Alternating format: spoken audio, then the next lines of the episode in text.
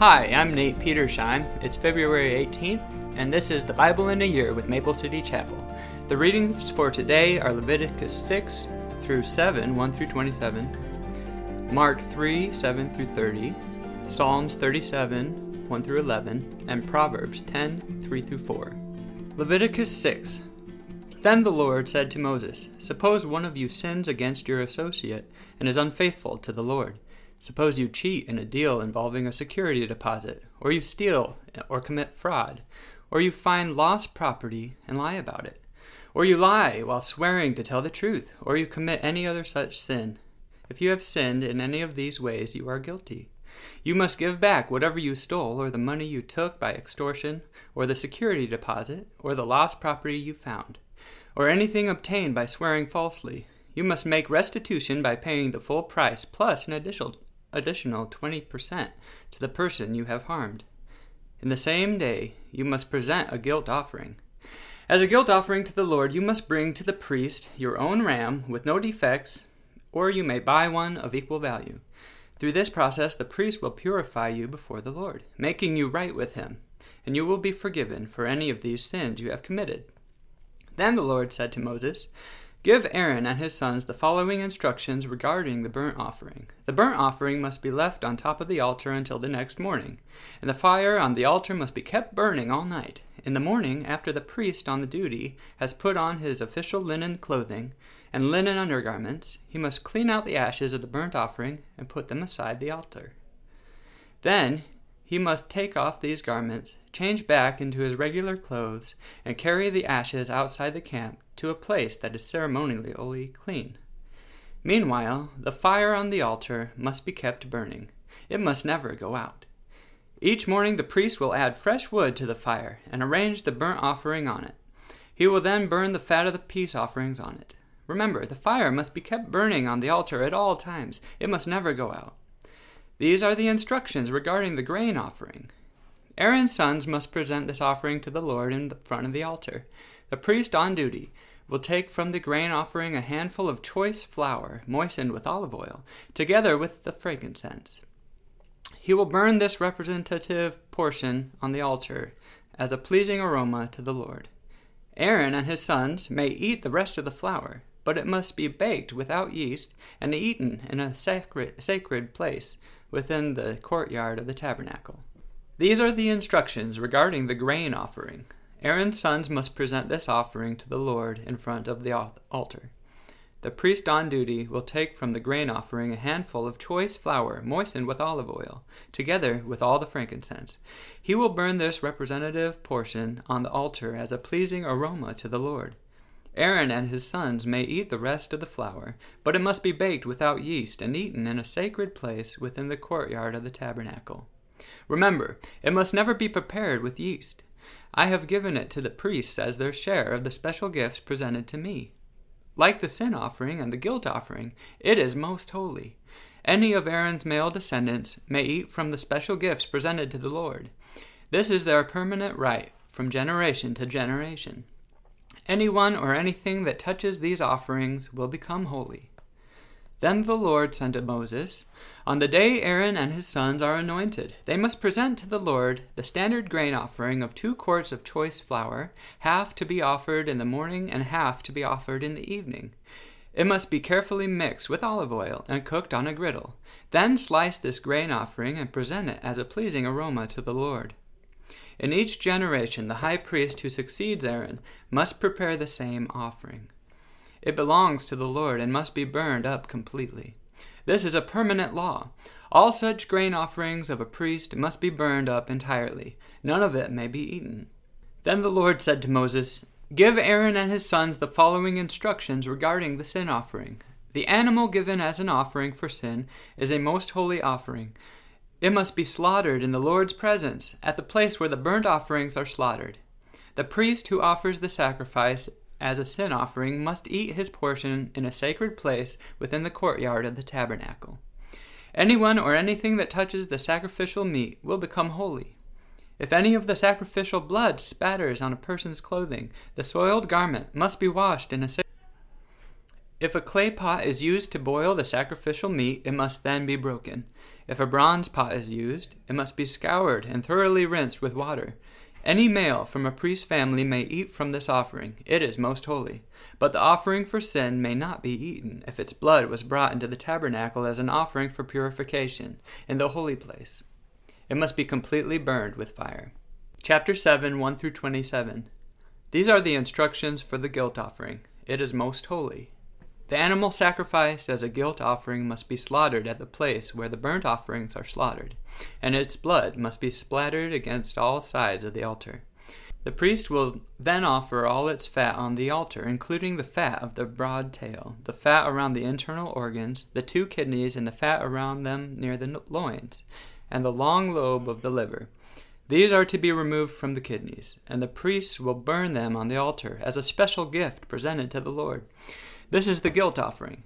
Any male from a priest's family may eat the meat. It must be eaten in a sacred place, for it is most holy. The same instructions apply to both the guilt offering and the sin offering. Both belong to the priest who uses them to purify someone, making that person right with the Lord. In the case of the burnt offering, the priest may keep the hide of the sacrificed animal. Any grain offering that has been baked in an oven, prepared in a pan, or cooked on a griddle belongs to the priest who presented it. All other grain offerings, whether made of dry flour or flour moistened with olive oil, are to be shared equally among all the priests, the descendants of Aaron. These are the instructions regarding the different kinds of peace offerings that may be presented to the Lord. If you present your peace offering as an expression of thanksgiving, the usual animal sacrifice must be accompanied by various kinds of bread made without yeast, thin cakes mixed with olive oil, wafers spread with oil, and cakes made of choice flour mixed with olive oil. This peace offering of thanksgiving must also be accompanied by loaves of bread made with yeast. One of each kind of bread must be presented as a gift to the Lord. It will then belong to the priest who splatters the blood of the peace offering against the altar. The meat of the peace offering of thanksgiving must be eaten on the same day it is offered. None of it may be saved for the next morning. If you bring an offering to fulfill a vow or as a voluntary offering, the meat must be eaten on the same day the sacrifice is offered, but whatever is left over may be eaten on the second day. Any meat left over until the third day must be completely burned up. If any of the meat from the peace offering is eaten on the third day, the person who presented it will not be accepted by the Lord. You will not receive credit for offering it. By then the meat will be contaminated. If you eat it, you will be punished for your sin. Meat that touches anything ceremonially unclean may not be eaten. It must be completely burned up. The rest of the meat may be eaten, but only by people who are ceremonially clean. If you are ceremonially unclean, and you eat meat from a peace offering that is presented to the Lord, you will be cut off from the community. If you touch anything that is unclean, whether it is human defilement, or an unclean animal, or any other unclean detestable thing, and then eat meat from a peace offering presented to the Lord, you will be cut off from the community. Then the Lord said to Moses, Give the following instructions to the people of Israel. You must never eat fat, whether from cattle, sheep, or goats. The fat of an animal found dead or torn to pieces by wild animals must never be eaten, though it may be used for any other purpose. Anyone who eats fat from an animal presented as a special gift to the Lord will be cut off from the community. No matter where you live, you must never consume the blood of any bird or animal. Anyone who consumes blood will be cut off from the community. Mark 3 7 through 30. Jesus went out to the lake with his disciples, and a large crowd followed him. They came from all over Galilee, Judea, Jerusalem, Idumea, from the east of the Jordan River, and even from as far north as Tyre and Sidon. The news about his miracles had spread far and wide, and vast numbers of people came to see him. Jesus instructed his disciples to have a boat ready so the crowd would not crush him. He had healed many people that day, so all the sick people eagerly pushed forward to touch him. And whenever those possessed with evil spirits caught sight of him, the spirits would throw them to the ground in front of him, shrieking, You are the Son of God! But Jesus sternly commanded the spirits not to reveal who he was. Afterward, Jesus went up on a mountain and called out the ones he wanted to go with him.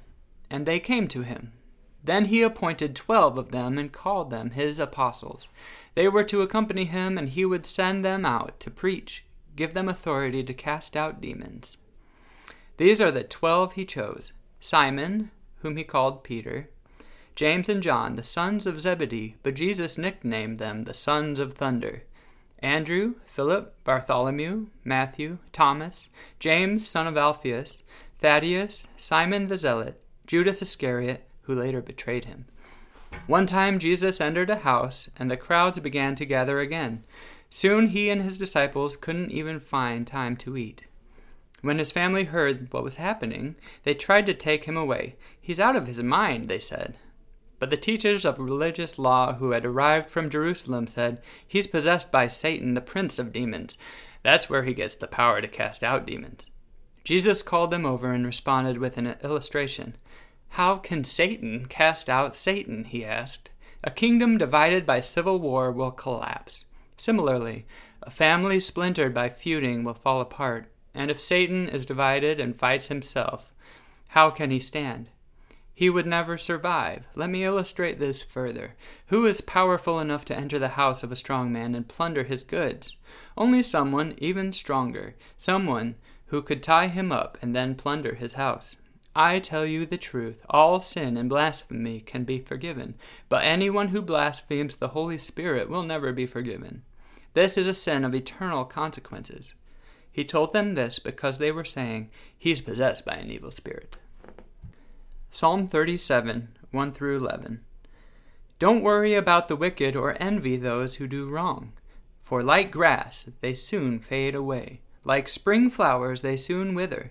Trust in the Lord and do good, then you will live safely in the land and prosper. Take delight in the Lord, and he will give you the heart's desires. Commit everything you do to the Lord. Trust Him, and He will help you. He will make your innocence radiate like the dawn, and the justice of your cause will shine like the noonday sun. Be still in the presence of the Lord, and wait patiently for Him to act. Don't worry about evil people who prosper or fret about their wicked schemes. Stop being angry. Turn from your rage. Do not loose your temper. It only leads to harm, for the wicked will be destroyed but those who trust in the Lord will possess the land. Soon the wicked will disappear. Though you look for them, they will be gone. The lowly will possess the land and will live in peace and prosperity. Proverbs 10 3 and 4. The Lord will not let the godly go hungry, but he refuses to satisfy the craving of the wicked. Lazy people are soon poor, hard workers get rich.